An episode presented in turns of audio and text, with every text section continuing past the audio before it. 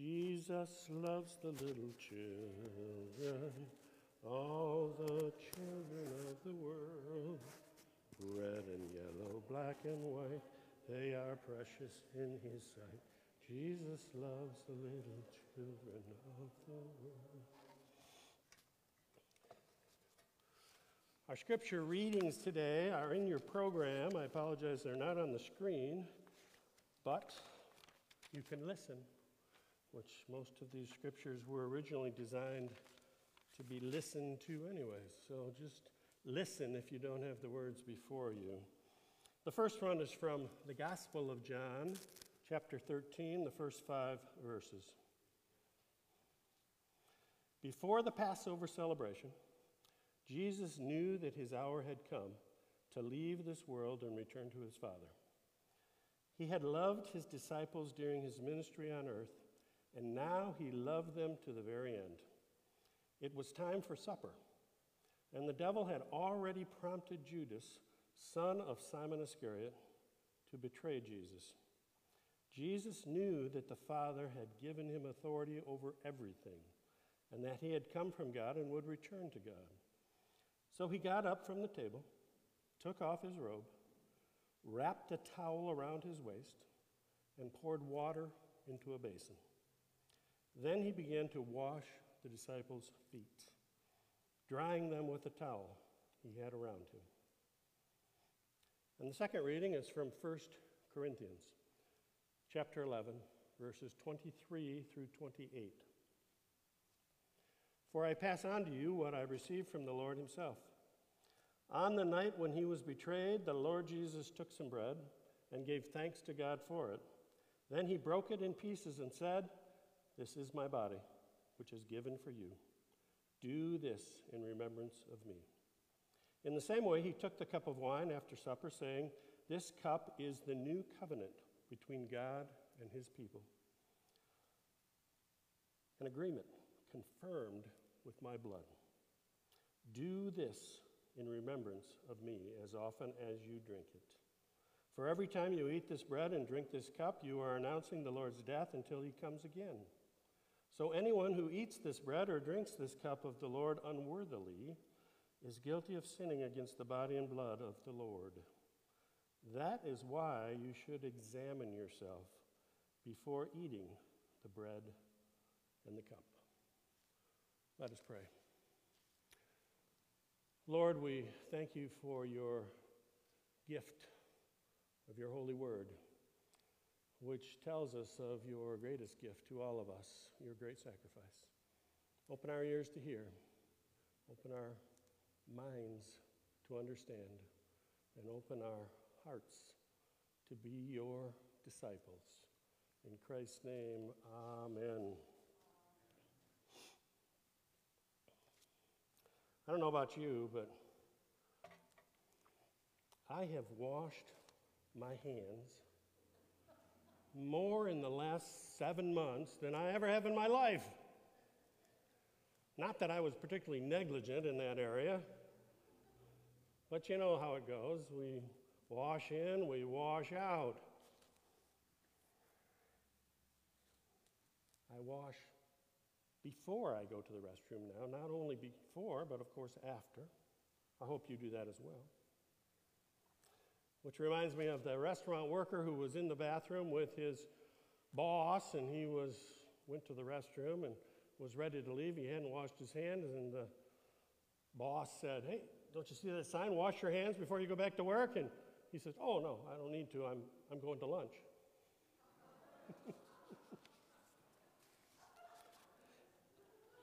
Well, I wash my hands before I eat, always did. But now I even wash my hands after I eat. Wow. And even after I wash all those times in all those places, on top of that, I sanitize. I sanitize my hands. I sanitize in, I sanitize out. There's sanitizing stations everywhere, not only in places where you would expect, like restaurants and food service places, but even in hardware stores and places like that. Throughout this church, we have sanitizing stations, don't we? But you know, as much as I have washed my hands and sanitized my hands in the last seven months, my feet are just as dirty as they ever were. They stink just as bad. Want to see?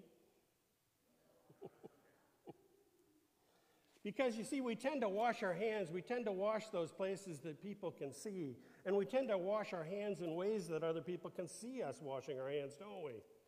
We make it a visual. And we ignore those dirty places in our lives that nobody can see, like our feet, literally and symbolically. Our reading from John chapter 13 is a scene just before that Passover meal. And the Passover meal, you all know probably, is the most important religious event in the Jewish calendar. It was at the time of Jesus, and it is still to this day. And if any of you have participated, perhaps in a modern day Seder meal, which is a Passover meal, if you will, you know that as part of that ritual, as part of that meal service order, there's a time where you wash your hands. now, this isn't a, sanitizing kind of washing. This isn't a COVID 19 kind of washing. It's a ritualistic, symbolic washing. In fact, often they use the same basin, the same towel for everybody. We'd never accept that today, would we?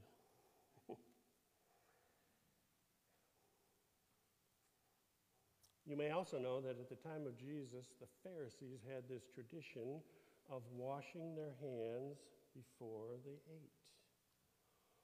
And Jesus criticized that, not because washing your hands before you eat is a bad thing, obviously that's a good thing, but because they had elevated this tradition of humans, this Pharisaic tradition, to the level of God's Word, and, well, because they were forgetting to cleanse and wash their hearts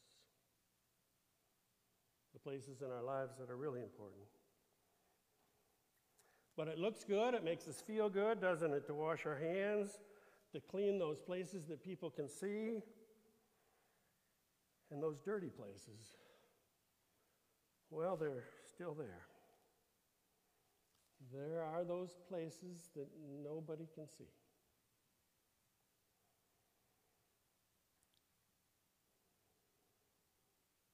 But through the sacraments, communion today,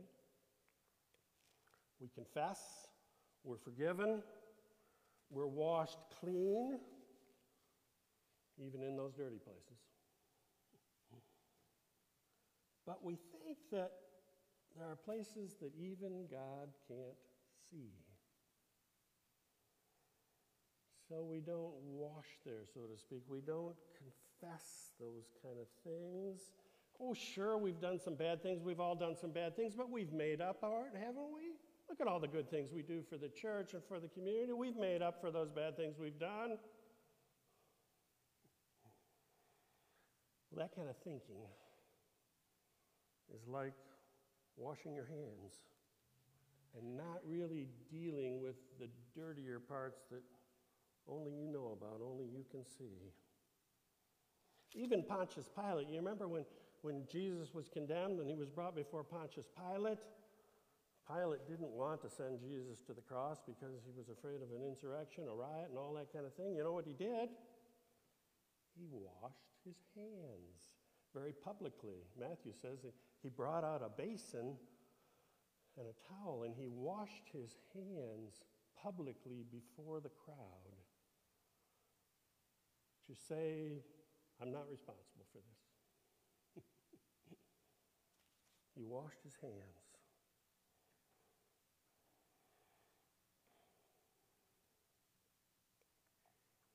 And ever since, we have continued to wash our hands. We have failed to truly examine ourselves we fail to confess those things that nobody can see, those dirty parts of our body symbolically, those dirty parts of our lives. You know, the Bible says that we, the church, are the body of Christ. We are the body of Christ. Don't think those dirty parts of your body aren't seen by Jesus. Don't think they don't hurt him very much. As we read in Scripture, so anyone who eats this bread or drinks this cup unworthily is guilty of sinning against my body. That's why you should examine yourselves before you receive communion. Jesus said, This is my body. Do this in remembrance of me. Examine yourselves, even those places nobody else can see except you and God. Now, John's gospel is interesting when it comes to the way it records the Passover event. John's gospel doesn't record, record those words of institution, if you will. This is my body broken for you. This is my blood shed for you. That's not in the gospel of John at all. It's in Matthew, Mark, and Luke. It's in Corinthians, as we just read it. It's not in John at all. This has been confounding to scholars for years. Why is it that on this most important event and around this ritual that has become the most important common event of all Christians around the world, why doesn't John record those things? What does John record? He records washing the feet. Wash your feet before supper. John says the most important thing of that whole Passover event the Last Supper is to wash your feet before supper. And at this intimate supper, Judas was there, we know that. It says so in our passage we read. Even though Judas knew he was going to go out and betray Jesus Christ just in a few hours, he was still there.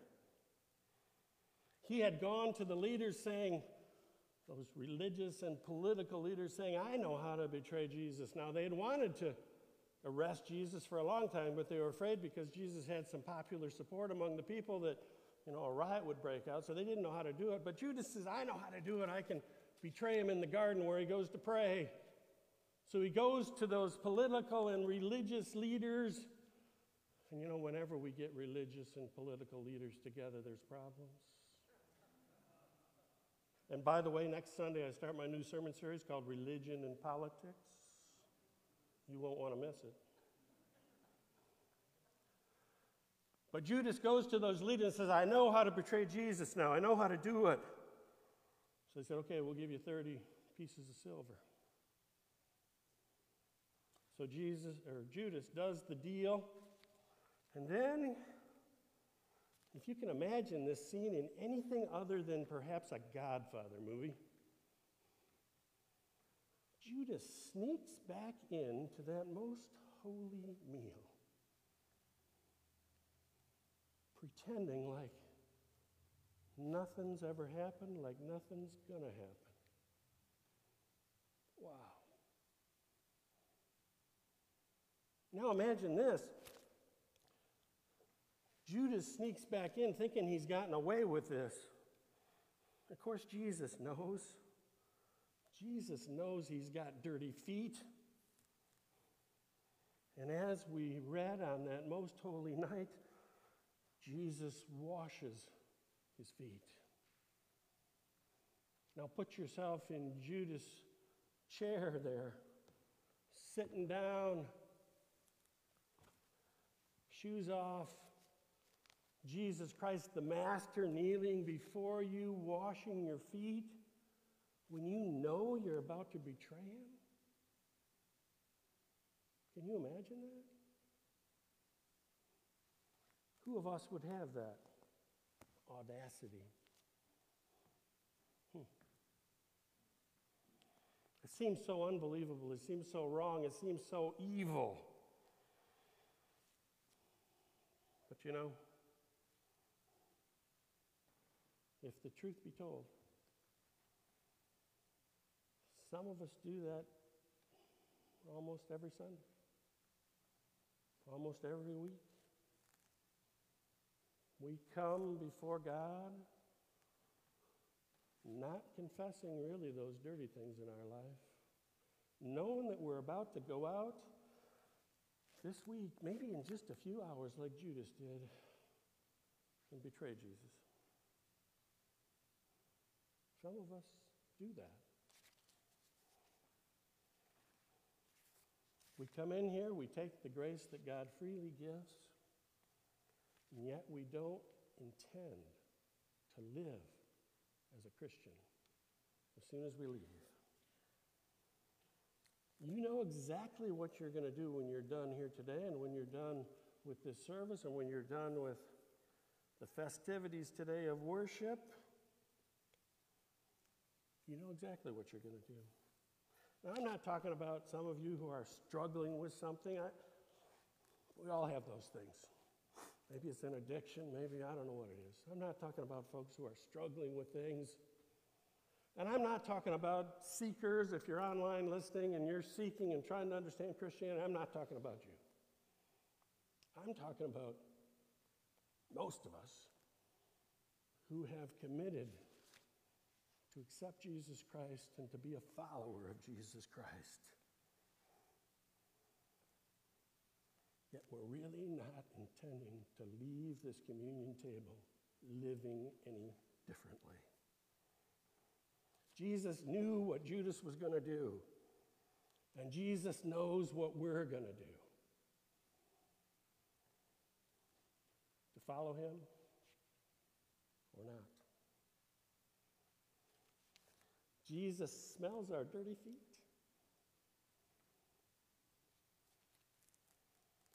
Jesus said to Judas, I know what you're going to do. Whatever you're going to do, just go do it quickly.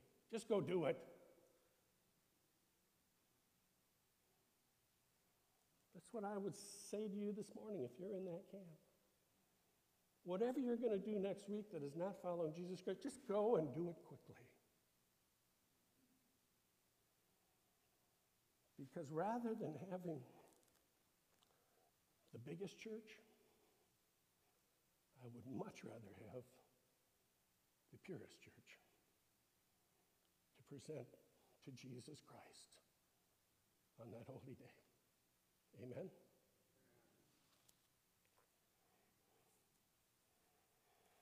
Remember, as we celebrate communion today, remember that broken body, remember that shed blood. And you know, if you're not really going to live it, Jesus is still going to forgive you. because that's the way Jesus is, that's who Jesus is. Jesus is still going to forgive you if you don't intend to live it. But I've often thought that's a lot like eating melted ice cream. It's still sweet, still effective, it'll raise your blood sugar. But it's not nearly as grace filled as that full bodied ice cream. So wash your feet before supper because this is the Lord's table. Stop intending to sin. Live like a Christian. By the words you think, by the words you say, by the words you post, and the things you do. Amen.